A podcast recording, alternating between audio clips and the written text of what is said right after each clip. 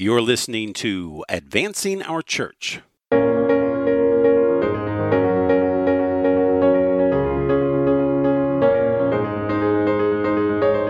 Welcome to Advancing Our Church, a Changing Our World podcast about Catholic stewardship, leadership, and advancement. I'm Jim Friend.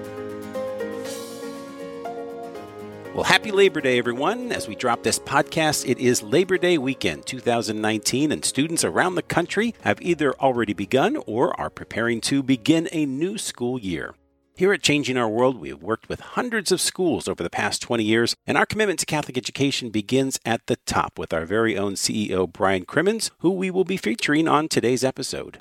Over the next few weeks, our theme is back to school, and we'll be talking with leaders in the space of Catholic education. And so I hope you'll stay tuned, like, and subscribe to our podcast.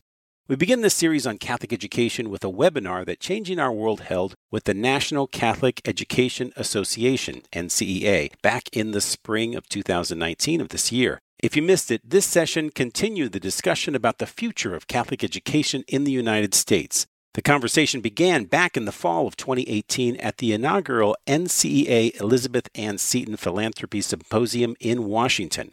Today's conversation features Brian Crimmins and Matt Russell. Matt is the Chief Advancement and Business Development Officer at NCEA. On our website, we'll post a link where you can download and watch the full webinar and download the materials that they mention. That webinar and many other great materials are on our Changing Our World's website at changingourworld.com. Just click on Thought Leadership. Okay, so without further ado, here is the future of Catholic education. Hello, everyone, and thank you for joining us. I'm Andrea Chavez Kopp with NCEA, and I'm happy to be your moderator and your host today. So, before we get started, let's go ahead and meet with prayer. In the name of the Father, the Son, and the Holy Spirit, amen. Our Father, who art in heaven, hallowed be thy name. Thy kingdom come, thy will be done, on earth as it is in heaven. Give us this day our daily bread, and forgive us our trespasses, as we forgive those who trespass against us. And lead us not into temptation, but deliver us from evil. Amen. In the name of the Father, the Son, and the Holy Spirit. Amen. It is now my pleasure to introduce to you our presenters. We have with us today Matt Russell, who is the Chief Business Development and Advancement Officer here at NCEA, and he's joined by Brian Crimmins, who is the Chief Executive Officer at Changing Our World Incorporated. Welcome, gentlemen. Thank you for joining us today. Thank you, Andrea, and uh, I'm very pleased to be here. This is Matt, and uh, I want to say a personal thank you to Brian for all of the work that we've done in the last, uh, well, more than a couple months, almost a full year now, talking, discussing ways that we can advance the vision and mind the mission around Catholic schools.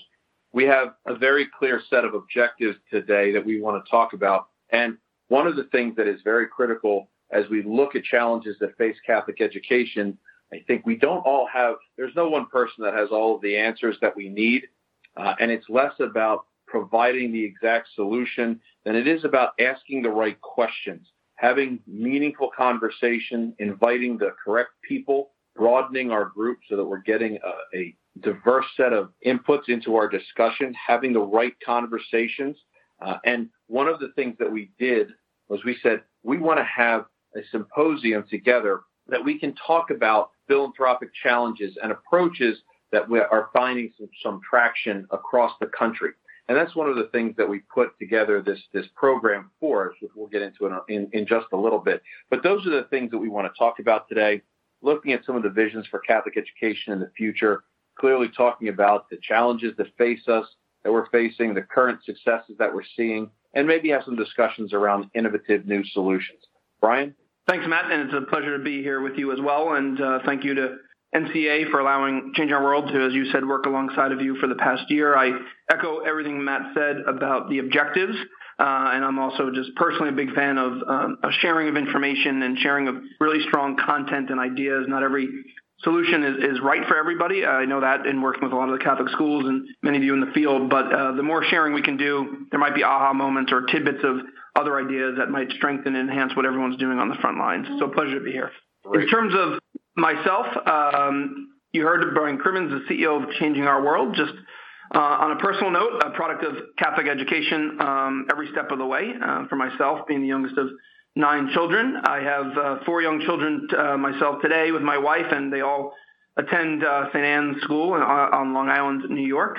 And I am truly honored and it's a real pleasure to serve on two boards. One, um, Tomorrow's Hope Foundation, which is the scholarship arm uh, for the Catholic elementary school system in the Diocese of Rockville Centre. And I serve as vice chair of the Institute for Catholic Schools at St. John's University, supporting four uh, dioceses through the programmatic elements. So, uh, personally and professionally, this is a, a, very important topic to me, uh, and I'm thankful for everyone who took the time to join us today. Over to you, Matt.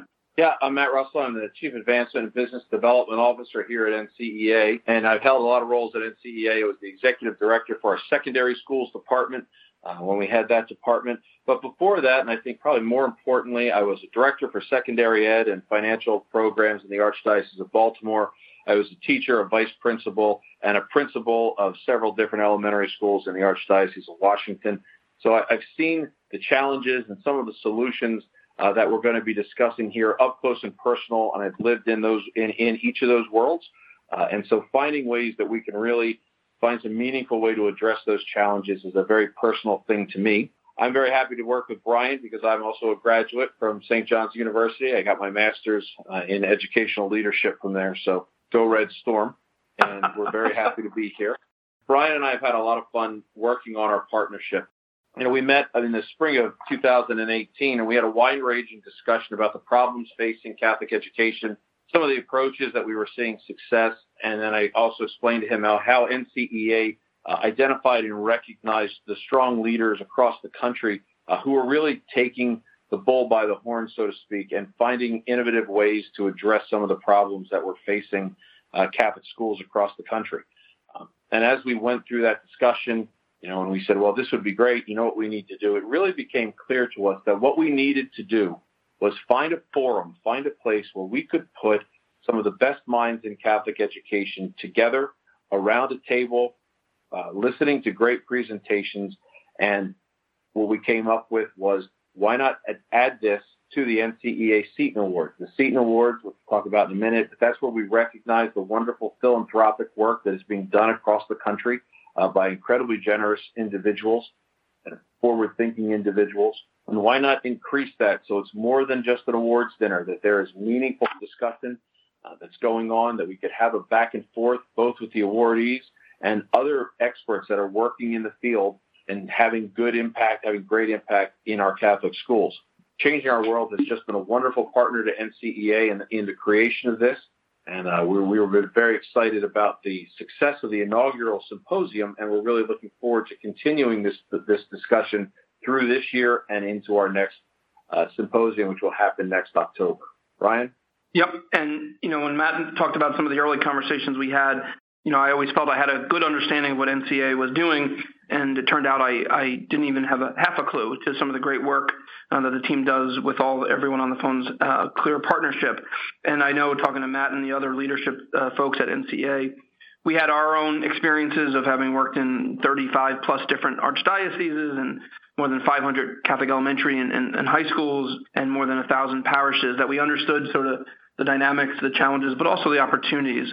Uh, again, from our perspective, that I felt when we got further into discussing how we could so put some of our thoughts together and some of our ideas together, you're, you're now seeing an outgrowth of that. So just thank you to NCEA uh, for the partnership. We're certainly thrilled on our side. And, you know, this webinar is just one example of hopefully the continued good work together. So get us started, uh, just as a way to maybe level set uh, and, and kind of give some give everyone a perspective of when we think of philanthropy and we think of fundraising. Know, what what does it mean in terms of what today's donors are are up to? Um, if you can try to put them into a big box and kind of get an understanding of what they're interested in, it's important to know that they are changing. I think donors from even 10, certainly 20 years ago, um, why they give and, and how they give and by which means um, with use of technology, et cetera. I think a lot of some of the very basic rules uh, that used to be in play for a long time in, in the world of fundraising are, I think, are, are up for grabs. You know, what's not different um, in many ways about today's donors is that they're really hands-on in many cases, looking for tangible results. You know, the days of being a phenomenal Catholic school um, sort of being quote unquote good enough um, are quickly coming to an end for better or for worse. Donors looking to see if we're truly moving the needle in the work that we're doing. Things like ROI, terminologies. Increasingly, the next generation, Generation Z, is one of, uh, you know, has a social bent, a global awareness. Again, th- thanks to the technology and social media, they're just aware of a lot more information, have access to more information, which I think is is one part of what's made them who and how and the type of donors that they're going to become and, and are. It's also the generation, Generation Z specifically, uh, born after 1994. Um, you know, he or she is keenly aware of their own experiences. They've they've lived through two wars. Uh, they've lived through a recession in their short lives already. They are facing increased um, sensitivity around debt, and a lot of this is what's driving their focus and their ROI metric-driven approach.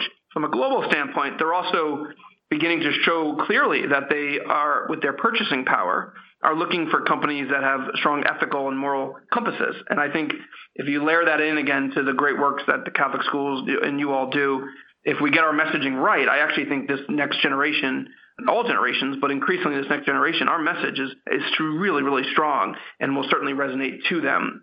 And so I think if we if we think of that and we think of you know one other thing, one other note before we, we I close this part about the today's donors is that I haven't, had a chance to give a speech about this topic in and of itself. The one thing I do want to make note of is, and point out to the to the audience here is that women are becoming, uh, uh, for that matter, are actually here as the main leaders in philanthropy. And again, men and women and the differences of how they give is also something that all of us need to be continually mindful about today and certainly in the years ahead. So I think one of the first things that we need to talk about as we begin to frame the conversation is let's remind ourselves what are the challenges that we're facing. And clearly, one of the biggest challenges that we all face and we know is that we are facing a significant decline in enrollment and numbers of school closures nationally. Uh, as we get down into the regional aspects, some regions are seeing much more strength, much more resilience than others based on demographic shifts. Uh, but overall, we know there's a lot of pressure on our enrollment numbers and our school numbers, especially at the elementary level. Over the past decade, we know that we have decreased the number of schools and population by at least 30%. Unfortunately, that pace continues, especially at the elementary level. The secondary school market has seen a bit more stability, especially in the number of schools.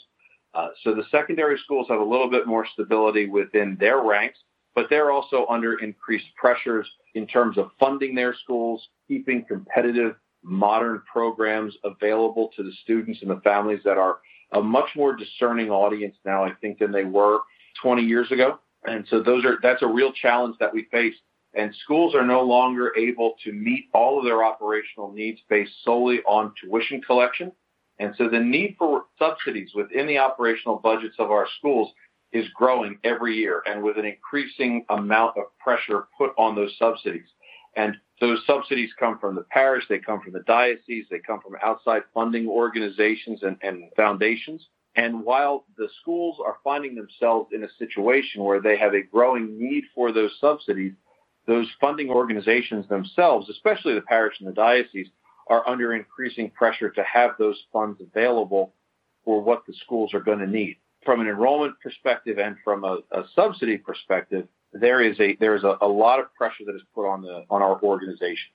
Brian. Yeah, and one of those is certainly the educational options, meaning there are more uh, out there, um, whether they be uh, charter schools, whether they be more successful uh, and more fu- more, more funded public schools, um, certainly more options for families to consider, even even homeschooling. Um, so I think when we, I know in some of our communications work that we've done, when we've been able to go out and do focus groups, um, you know, it, it is. It's just a certain reminder. It hits you in the face when you, we talk to parents. The, their options are there for them. Uh, you know, unfortunately for us as well, the uh, the Catholic Church, with no means a surprise to anyone on this call, you know, finds itself in the news, uh, often on the front pages, um, with what's going on, and so um, that will probably be with us, uh, unfortunately, um, for a few more months and years. Any chance I get, I'm I'm screaming from the mountaintops about the amazing work that we have with Catholic schools, uh, hospitals, Catholic charities, so I hope uh, not to get lost behind the headlines is the amazing work the church as a whole does, and certainly for this case, um, education. Yeah, another great challenge that we have is finding and retaining effective leadership. One of the things that we know is that schools with great principals tend not to close. And schools that don't have great leadership tend to have trouble being a great school. So finding effective Catholic leadership for our schools is, is paramount. How do we find them? How do we retain them? How do we train them uh, to be more effective as Catholic school leaders is a challenge that we face. For a, a positive spin on some of these challenges, that is one of the areas that we can have the most direct effect in the shortest amount of time by finding good leaders and giving them effective ways to be trained to make them better leaders in today's schools. Yeah, and one point is the last one here is an important one, I think, when we think about the challenges we face, and that is the ability to innovate. And so I often get a chance to talk to groups about when we think of even fundraising, uh, there's tremendous pressure even within nonprofits to find unrestricted dollars. Many of the today's donors I covered will often restrict their giving. And that's often, in my opinion, it can be great. But behind all that is something that's potentially dangerous, and that is the need to innovate. We need organizations to continue to try. You know, even if that means we try and we fail, that's okay. That's part of innovation. And I think certainly of these challenges that Matt and I just took you through, and, and there are others as well, certainly, innovation is going to be somewhere in here as a through line of what helps us figure our way out. And so I encourage all groups and all organizations to continue to try to be as innovative as possible. And for many donors, being open, being honest about the need to innovate uh, is something that's great. It gets them at the table and gets them wanting to sort of see that as well. And I think that is one area, one aspect of what will help us propel us forward for some of these very important challenges and difficult challenges that we face. That's a great point, Brian. So one of the ways, you know, Brian talked a little bit about finding ways to move the needle, prove the ROI, the return on investment that, that our funders and our, our philanthropists are putting into our schools. And one of the ways that NCEA seeks to do that is through our Seton Awards and our Seton Awards Gala. And for the past 27 years, NCEA has uh, awarded the Elizabeth Ann Seton Award uh, to people who have a lifelong dedication to supporting Catholic schools across the country exemplary individuals who support the services that impact edu- education and the well-being of our nation's youth. Those are the people that we highlight each year. We talk about them through our journal, our momentum journal. We highlight the programs that they have in place that are having impact. So we're looking and trying to highlight those programs that do exactly what Brian was talking about, which was move the needle. Are these scholarship programs very effective in increasing student enrollment? Are our training programs doing a better job at creating the leaders of tomorrow. And so finding a way to highlight those individuals, hopefully uh, to motivate other like-minded individuals to either participate or participate at a greater level in finding some of these solutions for Catholic schools. Those are the overarching goals of the Seton Gala. And that's why when Brian and I began our conversations about the symposium and the discussion, it was a natural fit to put those two things together and to house the symposium as a part of our Seton Awards program. And so the Seton Awards, the, the Philanthropy Symposium, which we had our inaugural year back in October uh, of 2018, we wanted to focus on this ever changing landscape of Catholic education and how we can support it as we move forward. So we wanted to bring together school advancement leaders, current and past awardees and honorees of the Seton program, preeminent Catholic education philanthropists, and we wanted to talk about strategizing, wanted to talk about the sharing of intellectual resources so that together we might be able to construct some solutions or at least frame the questions around how we begin to address these pressing challenges facing Catholic education. Uh, we wanted to hear about how those possible solutions are working in very specific areas across the country and see if there was is not a way that we can then expand that to to the different areas of the country so that we can be providing a Catholic education for future generations. As a part of the symposium, we created a summary report, a white paper that summarizes all of the activities that went into the symposium so that if you couldn't take part in the inaugural year, you certainly can look at the white paper and that white paper that we produced in partnership with Changing Our World is available as a downloadable PDF uh, which will be in the resources that are provided at the end of this webinar. Uh, so everyone who's on there, you can get it. You'll be able to read it. Uh, and then I, of course, encourage everyone to come and be a part of our discussions next year at our uh, second annual philanthropy symposium as a part of the Seton Gala for next year. One of the things that we found is that Catholic schools, and this, this came out in several of the, the people who had discussions and led sessions at the symposium is Catholic schools are indispensable in serving the poor, new immigrants, uh, minorities, and non-Catholics. We have soaring Latino and Hispanic populations in the country, but the enrollment of Hispanics in the in the Catholic school system only hovers around 17%. So how do we engage those populations and have them be welcomed and thriving parts of our Catholic school community was one of the one of the topics that was well discussed at the symposium. Brian? Great.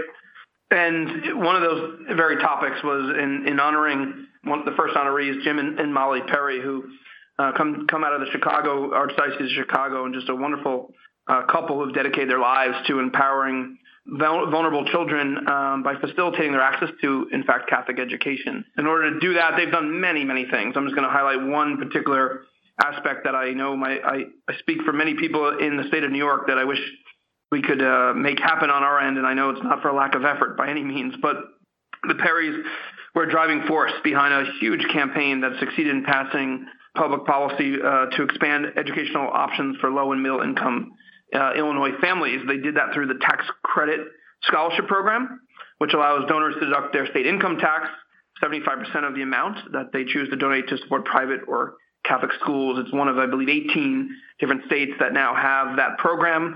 I've had the opportunity to hear Jim uh, speak on a few occasions, um, which a fascinating story of how he was able to get it passed, but an even more important story of the impact that it is having. Um, and they're just a wonderful example of true leadership um, against many, many odds to put their tax credit in, uh, program in place. And I know it's helping many, many children. One of our other great awardees this year was Kevin Short. And Kevin Short works tirelessly in the Archdiocese of St. Louis. He is the chairman of the Today and Tomorrow Educational Foundation. He's the chair of the Archdiocesan Finance Council, the vice chair of the Show Me Institute. But at his core, Kevin believes, I think, as we all do, in the transformative power not only of education, but of Catholic education. Uh, one of the things that really drives him in his work at the Today and Tomorrow Educational Foundation goes beyond our Catholic schools. And it's what their main philosophy is, is that when children can succeed in school, we have a better educated workforce. When a workforce is better educated, the entire region becomes, there's a stronger economic engine in the region. And this allows the challenges of poverty to be really met head on. So there's a multiplier effect. As we support Catholic schools, there's more to it than just supporting the Catholic school for the sake of supporting the Catholic school. There is a transformative effect on the entire regions when these schools and these systems of schools are very healthy and he's seen great success in doing that. You know, he's been able to take the Today and Tomorrow Educational Foundation. You know, they were raising about three hundred fifty thousand uh, a little more than a decade ago, and now under his leadership, they're bringing in about twelve million dollars uh, annually. Uh, so they're able to provide scholarships to 166,000 children across the St. Louis area. So it's a very effective way to be able to funnel children into Catholic schools and have a very positive effect on the region that he's in.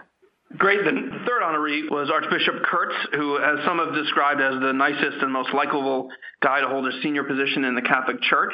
And I would certainly back that up. He has spent two decades in Catholic schools and proposes that our most critical task at this point in the communities around the country is to help our schools get back to their roots. And by that, he really means which everyone knows the Catholic schools do so well, which is really educating the whole child, um, and really, really the child being a gift that the whole school community needs to nurture and develop.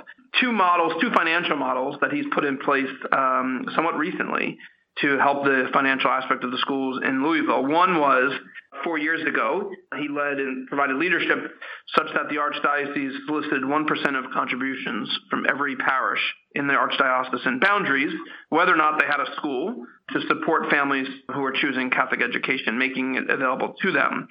He's, he's spoken out publicly uh, many times that we cannot allow our schools simply to become a place for those who can merely afford it. And the second strategy, I know many of those on the line uh, have a, an equivalent of this in their diocese or may in fact be working with them. But that is um, approximately 20%, 3,000 students in Louisville receive uh, significant financial assistance coming out of their archdiocese's Catholic Education Foundation. Uh, which provided about $6 million in tuition assistance. In addition, the foundation also distributes grants that are technology based, um, whether it be iPads, smartboards, 3D printers, drones, robotics, etc. Uh, so I think Archbishop Kurtz is a wonderful role model for us all, providing great leadership from his position. Uh, great man, as I said in the beginning, and he's he's put two great programs in place to help the financial stability, but also the financial uh, accessibility to the Catholic schools in Louisville. And Father Joseph O'Keefe uh, was our Seton Presidential Award winner. And Father O'Keefe is the University Fellow and Scholar in Residence at Fordham University. He has worked for years with Catholic school teachers and Catholic school leaders and has educated countless generations of them as they have affected Catholic schools across the country uh, during his time as an educator. He has a strong conviction that intellectual excellence and religious commitment is the heart of Catholic education. He also worked for a long time at the Lynch School of Education at Boston College, and he had many programs around teacher effectiveness, how you assess that, how we prepare teachers better, uh, how we become better leaders in Catholic schools. Uh, so he is having direct effect in the education that is going on in the schools today. The second to last honoree, personal one of my personal favorites, having five sisters and two daughters myself, the Women's Educational Alliance. What a great group! They have a shared vision that every child uh, should have a chance to receive a quality education by attending one of our Catholic schools. And so what they what they do is two pronged approach. Uh, one financial aspect, which is providing scholarship support for those who cannot afford the Catholic school in the Baltimore urban community schools. And the second part, which I found really fascinating, the support doesn't stop at tuition. It really gets to the heart of the social aspect and helping develop the whole child. And so along those lines, they have tea parties for fourth and fifth grade girls, the opportunity for them to develop their social skills, tour college and host various events. And WEA also sponsors things like bowling parties that help raise funds for classroom technology, school uniforms, the music, art, theater, field trips, et cetera, et cetera. So combining both the financial accessibility, but also the social development, I think is a wonderful and a very community driven. And this is yet another example of going back to my opening slides of the, today's donor. It's a wonderful manifestation of what's in the fundraising world is uh, seeing itself develop as giving circles, groups of people coming together, pulling their resources, and they are often led by women. And this is a wonderful example of that. Our last awardee this year was Porto Charities, led by Leo Alonso in the Diocese of Arlington. And their main focus is helping students with special needs find homes in our Catholic schools. That our Catholic schools should be inclusive communities that have a place for all of God's children. Uh, they have worked tirelessly across the Archdiocese to create programs and opportunities to have children that have special needs become a vibrant part of both high school and elementary schools within the diocese. So it's working to expand our accessibility, working to expand the access to a Catholic education for all of the children that we are called to serve. Uh, Porto Charities and Leo Alonso was a wonderful addition to our Seton uh, awarding group this year. So as we moved along, so we got to hear from all of our awardees in our morning session at the symposium, and they talked about those issues that, that, as Brian and I described, that really motivated to get up every morning and serve Catholic schools. After we talked with our awardees, we got down to sort of a more operational level. We had representatives from the Drexel Fund and from the FADICA and the Philanthropy Roundtable come and talk with us about some of the things that we are ways that we are having positive effects in Catholic schools. And one of the first things that they began talking about and became very clear as the discussion continued throughout the day was are we looking and do we have current relevant governance models within our schools that meet the challenges that we have? The Drexel Fund does some wonderful work in creating sustainable networks of faith-based schools. They're looking for entrepreneurial-based schools that maybe have a different focus than we're used to, career technical schools, and the discussion was centered from the Drexel Fund's point of view was centered around the opportunity to shift church from an owner operator of schools really to an authorizer of schools.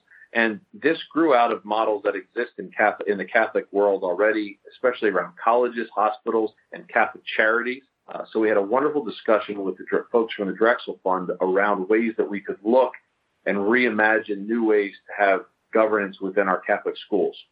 The second area that was discussed in terms of governance models, um, and I know many of you are, are hopefully familiar with the, the Cristo Rey model. Uh, Cristo Rey model con- uh, program consists of 41 uni- Catholic University partners, 35 member high schools in 23 different states, with enrollments now north of 12,000 students. And much like um, a franchisee, like a you know Starbucks or McDonald's, the, the, the high schools are independently owned and are operated certainly at the local level, but they adhere to standards around accountability, innovation, and collaboration that emanate out of their uh, Chicago office. And I you know, Bob Catell, who was the uh, chairman and founder of um, the Brooklyn Cristo Rey School, I know was at the event as well. And, and I just loved his quote from that day, and I'm just going to read it. And he says, What makes the Cristo Rey model so effective is that it combines a very good education with experience in the workplace. It focuses primarily on low income, inner city minority kids, many of whom are being raised by a single parent. In most cases, they don't have any idea what the business world is all about. Yet through our program, they get a great education they get a corporate work study experience. They work in real jobs and dress in business attire. They have to be to work on time and they have to do actual real work. Uh, this Cristo Rey model is replicable and is probably one of the best ways we can really make a difference in education today.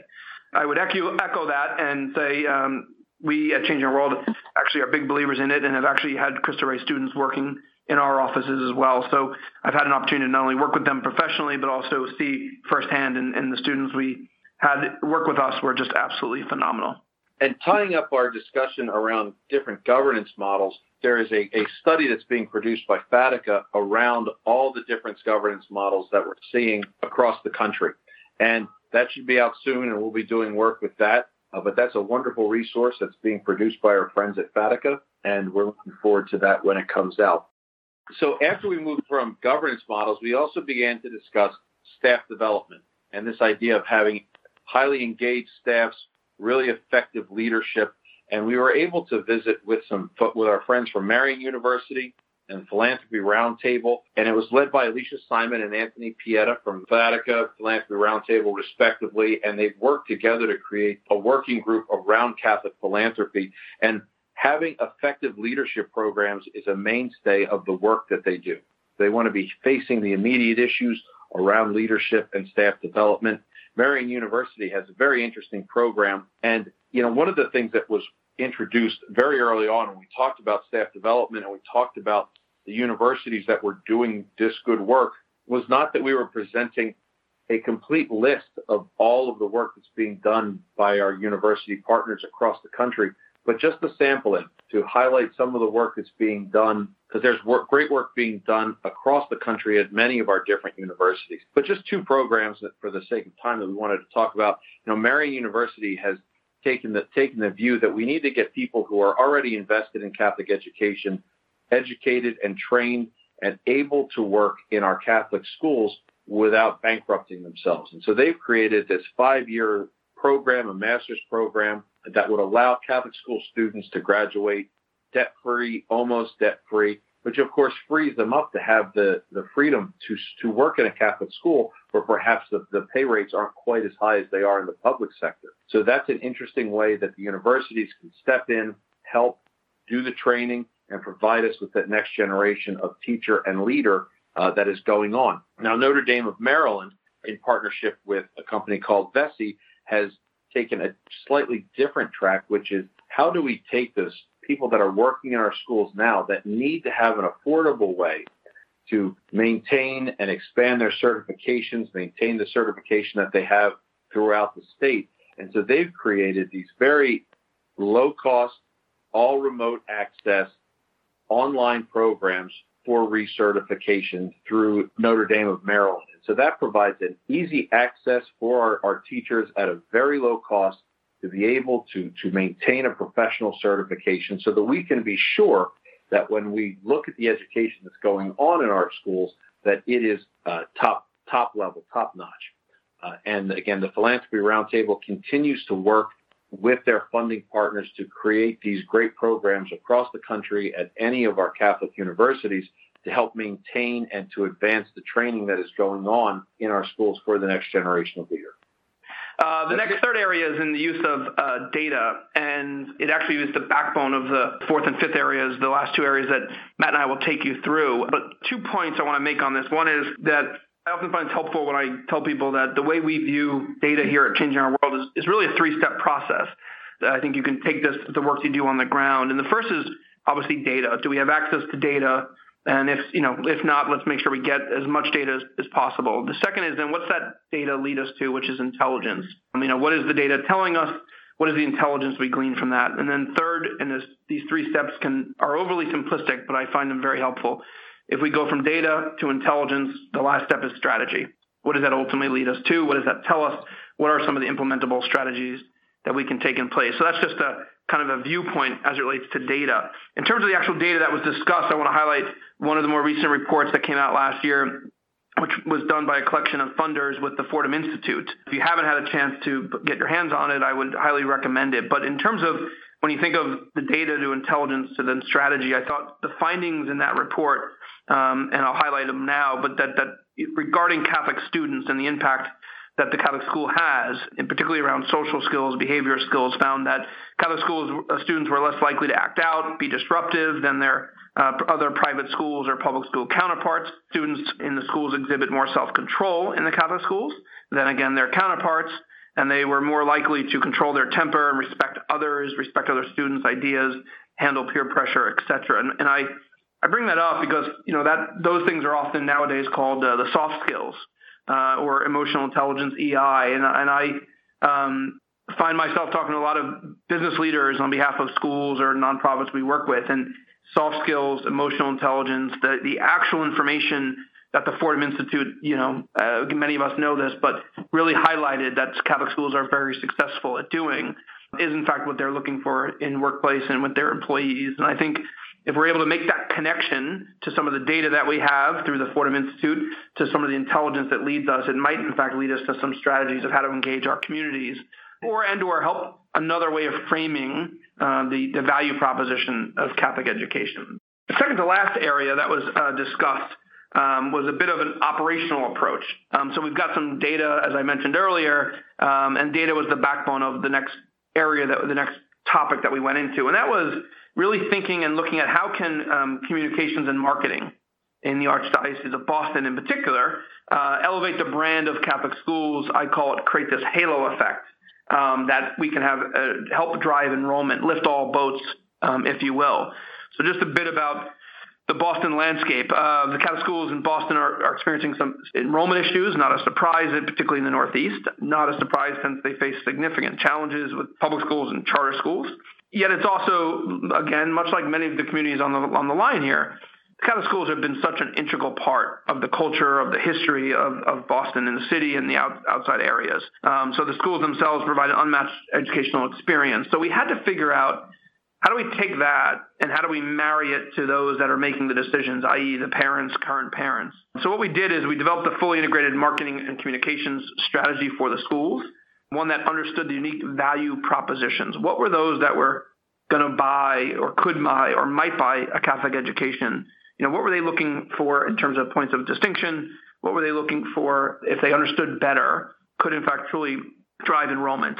And this led us led us to create a, a, an overarching communications plan that is oh about three and a half I guess months now uh, in, in being rolled out that ties really to the heart of what the schools are about but matches it to what the target audience is most likely to hear or want to hear. And it really wrapped itself up with a tagline, uh, a brand, if you will, communication strategy known as going further with faith. And so, on a very tactical level, what we did is created a landing page uh, going further with faith, where all the schools were present, uh, where one somebody could get information about a bunch of different schools or one in particular, but go to that site and ultimately go and not only learn more, but begin to you know get the right paperwork to enroll. And so, over just the last few months, we put not a lot. I'll give you a very practical example. We put twelve thousand uh, dollars around a paid Facebook approach, meaning the ability to find the folks that were most likely to consider Catholic education. Again, we knew the messaging that we felt very confident about that if we hit them with it, uh, the right message, we could get them to come to this landing page and create this halo effect, create this funnel, if you will. So with just spending 12,000, uh, and this is actually a few weeks old already, this data, but with 12,000 spe- uh, spent, we drove just under 1.2 million impressions um, to the site. We had videos that were there for each of the schools, uh, more than uh, 16,500 views of the video. 9,300 uh, clicks. Where, so we were actively monitoring the flow of how the communication strategies were not only driving people to the sites, to the schools. We could track how many were, what was, what messaging was working, what messaging was not, and we would alter uh, as we go along. Or as I said, we altered the strategy on, the fly. Of 7,000 of those page visits were, were coming directly from Facebook. We knew exactly the locations because we were deliberate in where we were targeting them. And as last check, 90% of the visitors who had come to the site were in fact new visitors. Um, which is great. Uh, 10% were returning, which is also phenomenal. But when you have a very high number of 90%, we know that the communication strategy is working. We know that we're widening the funnel at the top, um, and now we need to continue to hone the message and help the schools lift up their own communication strategies to match the overarching one so we can create a very unified approach. But early indications are that the program is working. The last section, uh, and I'll cover the first half, and then I'll certainly let Matt get, dive into the Many Gifts, One Nation, a very exciting program. But was really the area that was discussed was the how to create some revenue, how to create diversified funding strategies for, for elementary schools in particular. And one is the Catholic uh, Alumni Partnership uh, Program that we, Change the World, were fortunate enough to be involved in many, many years ago, where we ended up working with 15 different dioceses and over 500 schools to help the elementary schools find their alumni who, who had graduated from their schools, find where they were living today. Same thing, approach hopefully with a strong communication strategy to begin to re-engage them and, and ultimately uh, raise funds. In the first two years of that program, a year and a half really, uh, two years in total, we, we did about $12 million in funding that came in for those various schools. And a great example of how to sort of take an idea and make it your own, Josh Hale and the Big Shoulders Fund have taken a very similar program within 35 elementary schools in the Archdiocese of Chicago, uh, and they've got it to a point now where they're generating roughly 200 to 300 thousand dollars in additional revenue for the elementary schools. Again, it's using data uh, to intelligence to driving strategy. But it's it's one of those programs that I know in talking to many on the line or in, out in the field, it was always the what if. What if we could find our alumni? What if we could understand who who all those who came through these hallways? And I think uh, we've proven that a program like that is certainly doable. Matt, over to you. You know, and as we talk about revenue stream development, and creating other ways to get needed funds into the schools, one of the things, as I mentioned at the very beginning, you know, the high schools seem to have some more stability around their organizations than the elementary schools. And part of that is that the high schools tend to have more robust advancement programs within their buildings. And the economics that we have in the elementary schools a lot of times don't allow for that. And so through a partnership with FACTS, NCEA has stepped forward uh, and said, well, how do we how do we give smaller elementary schools the tools that they need to be more competitive in that space. And out of that grew the Many Gifts One Nation program, which is a day of giving for Catholic schools that NCEA and uh, FACTS sort of operate together. And as the main sponsor of that, FACTS went through and they created landing pages for every Catholic school in the country, uh, whether they're an NCA member or not, that every Catholic school in the country can take part in this. And it's a way to connect our schools with a very broad and diverse section of donors. So a way for them to connect with alumni that they have lost, a way for them to connect with former donors, other people who are looking to uh, become engaged with their Catholic school, a way to reach out to the community in an effective, efficient manner, uh, ways to find people brought in from organizations, from the local companies and stores that support an area to a broad, uh, diverse donor set for the schools. This was our second year. In our first year, uh, we were able to help Catholic schools across the country raise an additional $850,000. Uh, and this year we were about 1.3 million into Catholic education as a result of the Many Gifts One Nation program. Uh, so, and again, that's to help provide uh, more professional development opportunities for Catholic schools that otherwise wouldn't be able to afford that. And so hopefully by using these methods, we can bring some of those development methods to these smaller Catholic schools to help broaden their revenue stream development.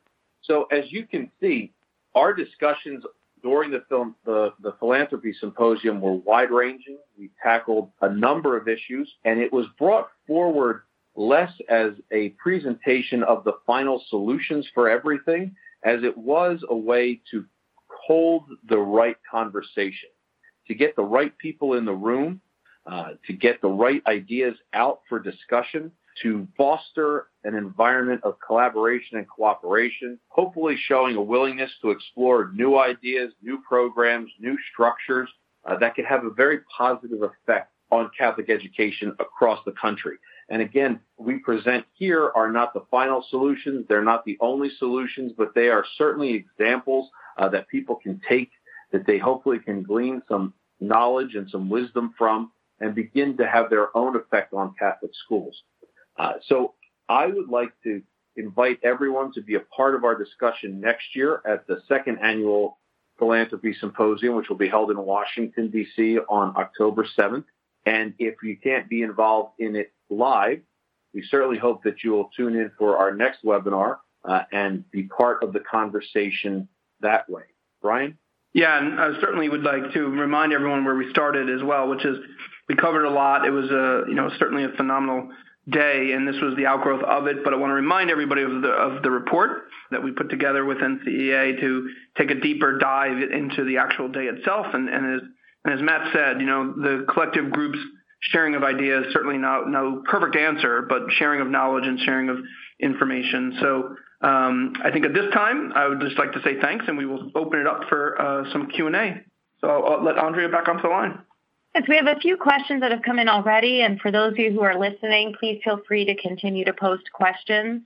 Uh, and you can also download your certificate of attendance at this time in the certification widget. Matt and Brian, early in the presentation, you mentioned attracting leadership as one of the common challenges. Have you seen any particularly effective examples or systems for attracting and retaining people of color into Catholic school leadership that you could point to? Sure. Uh, this is Matt. I'd love to, love, love to take that. I think that there are many leadership programs at the local Catholic universities that are looking to broaden the, the diversity that's in Catholic school leadership now. And I think that that really is one of our main challenges that we do have to address, that the, the, the leadership for our Catholic school communities needs to be engaged with the communities that they serve. Uh, that doesn't mean they have to be of the same ethnicity, but they have to be in communication, in constant conversation and engagement with those communities. Uh, and there's a lot of great work being done, uh, especially in the Hispanic area uh, in Texas, in Dallas. Uh, they're doing some wonderful work there. Uh, the University of Dallas has some great programs. Uh, and so I think that if you, as you look at your local Catholic universities, there are going to be programs that are available there to help increase that diversity in our leadership. Thanks, Matt. Can one of you tell one of our listeners where they can find the Fordham Institute study that you mentioned on the impact of Catholic schools on social skills? Yeah, this is Brian. We have the email addresses. I can provide a link. I don't have it off the top of my head right now, but I know it was something that was it's publicly available and you can search for it. And I think there's a PDF online somewhere. But I can certainly make sure we pull that down and get it out to the audience, particularly if we know the person who asked that question as well. Sure, absolutely. I'll be happy to send that to the entire attendee list if if you can send that to me, Brian. Okay, so someone would like to know what are some ways for diocesan foundations to incentivize schools to build alumni or development programs, such as increasing scholarship awards to schools, program grants, etc. Yeah, this is Brian. I'll, I'll take a jump at this as well. Um, you know, one of the things uh, I think the first suggestions, first two you threw out there, I think are definitely ways. I think you know what we experienced also in the early days, and, and even by that I mean about eight to ten years ago, and even increasingly so now, that the schools that were in the early part of the Catholic Alumni Partnership Program, the program I, I mentioned where we they found their alumni and they began to engage with them. You know, a lot of schools said to us, a lot of school principals said to us when we were working with them in the beginning, and I totally appreciate this, that you know they have more than enough in their day jobs um, that and and also many times we heard you know and I didn't get into this to fundraise and so I would often encourage whether it be the development arm of the diocese or in many more cases the the fundraising experts that are housed at the foundation would often uh, work in partnership to help the schools to um, really eh, particularly for some of the major gift prospects, you know, bring coming back for a tour, having meetings with them, or whatever the case might be. So I think looking to partner with them, potentially even help you be the arms and the legs.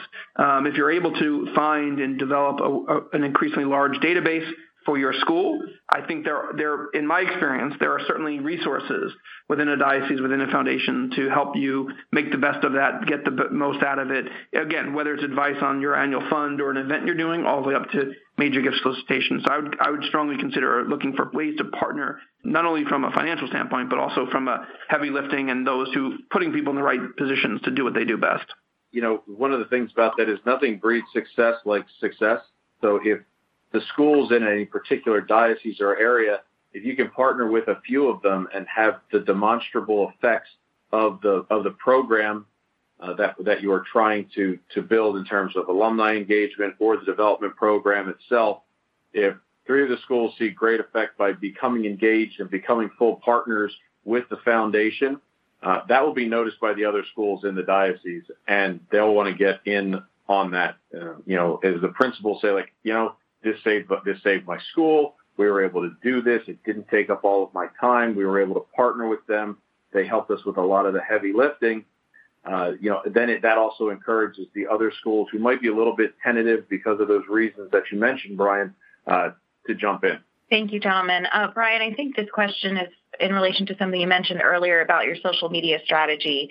You said that you had targeted uh, those who were likely to consider Catholic education. Can you give us an idea of what some of those characteristics what you used to determine and develop that audience funnel? I'll hit on a couple, but there, there's certainly more. Um, so, actually, uh, building off of where we just were, in Boston, where they had done a pilot program of the CAP program, the Catholic Alumni Partnership, finding the alumni for the elementary schools, we knew, or we had a good sense at least, let me put it that way, um, of where the Catholic alumni were, even as current parents, and, and again, an outgrowth of our data and our research, focus groups, quantitative, qualitative, etc., showed no surprise that the lowest hanging fruit, those most likely to consider Catholic education who did not have their kids in Catholic education at the moment, were those who experienced Catholic education at any point or at some point in their life. So that aha moment we had, uh, which was, wow, we're sitting on this CAP database for those that are in the archdiocese walls, you know, that provides an opportunity. It's the target audience that we know is most receptive. You know, how can we find them on social media?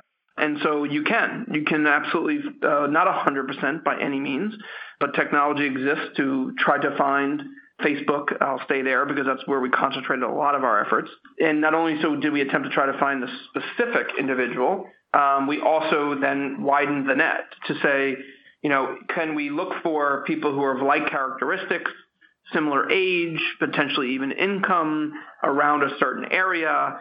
And that provided us a catchment group to begin to push the Facebook paid advertising to. And again, that's one strategy, just to give you an example um, of what we did. And the real true value of it is, though, ultimately for that particular program is when I call it sort of the organic approach takes over, when people start to talk about it themselves, because that is really where the magic happens. Um, and that we were able to track as well feedback from the videos, from websites, people sharing, people writing in about their experiences. And so we were creating a groundswell within social media around the target audience that, to sum it all up, started with us looking to identify potentially, if possible, the individual widening it out to characteristics, hitting them with the $12,000 paid at Facebook that launched this flurry of activity. Excellent. And we have one final question for Matt because we're getting to the end of the hour here.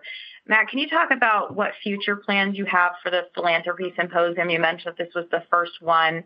How would you like to see it grow, and how can it be accessible for those who can't attend in person next year? Yeah, absolutely. It certainly is our hope that that is going to grow and develop into a deeply meaningful conversation with the people who can greatly affect what's going on in Catholic education across the country, especially from a, a philanthropy and development standpoint. Um, you know, so clearly the first way that I would love to have people involved would be to be there, to be a part of the conversation. And this is an open invitation to people to come and be a part of the conversation. Coming to Washington, uh, it's always always a great plan. We intend to, to grow the symposium so that there's uh, meaningful conversations for people of different focuses, people from different areas, people with different jobs within development and advancement and philanthropy. Um, so that'll be for next year, and then eventually we're hoping that there'll be some sort of remote access for the, the symposium, so that at least the keynotes and some of the panel discussions uh, will be accessible via the internet. You had a white paper this year. Will that be something that continues? Absolutely. We'll continue doing a, a, a report that will be put out on the discussions, and you know, hopefully, they'll the ones that come in the in the future, we'll also have follow-ups on the discussion points from previous years. Excellent. Well, thank you both. Uh, that concludes our time for questions today. If we didn't get to your question or you're watching on demand, feel free to keep submitting them through the Q&A box, and those will get emailed directly to Matt and Brian, and they can get in touch with you. If you've not done so already, please go ahead and download your certificate of attendance if you'd like it. Uh, I want to remind you that you can get the white paper as well as a copy of the slides and the resource widget today, and we'll be sending out that link uh, that we talked about earlier. I want to thank you all for your active participation, our audience today, and you will be getting this webinar uh, via email on demand tomorrow. Any final words, gentlemen, before we sign off? Thank you for participating. Yep, couldn't agree more. Thank you for participating, and thank thank you for all you do on the ground and working with the schools um, every day. So thank you to all, all those who participated. And thank you both for sharing your time and expertise with our members today. I want to remind everyone that registration is still open for NCEA 2019. We're going to be in Chicago, so please join us this April. And if you're looking for summer PD opportunities, check out our Institute for Catholic School Leaders, which will be in Indianapolis, July 14th through 17th. And then our Stream 3.0 conference is going to be in Parsippany, New Jersey, June 17th through 19th. So check all of that out on ncea.org, as well as our upcoming webinar webinars, and you can access all of our on-demand webinars through nca.org slash webinars. Thank you all for joining us and have a blessed day. I want to thank the National Catholic Education Association, Mr. Matt Russell, and of course, Brian Crimmins for being on our show this week. Next week, we continue our conversation on Catholic education and advancement. I hope you'll join us. If you have any questions or comments about today's show, you can email me at jim at advancingourchurch.com or leave us a comment on our website.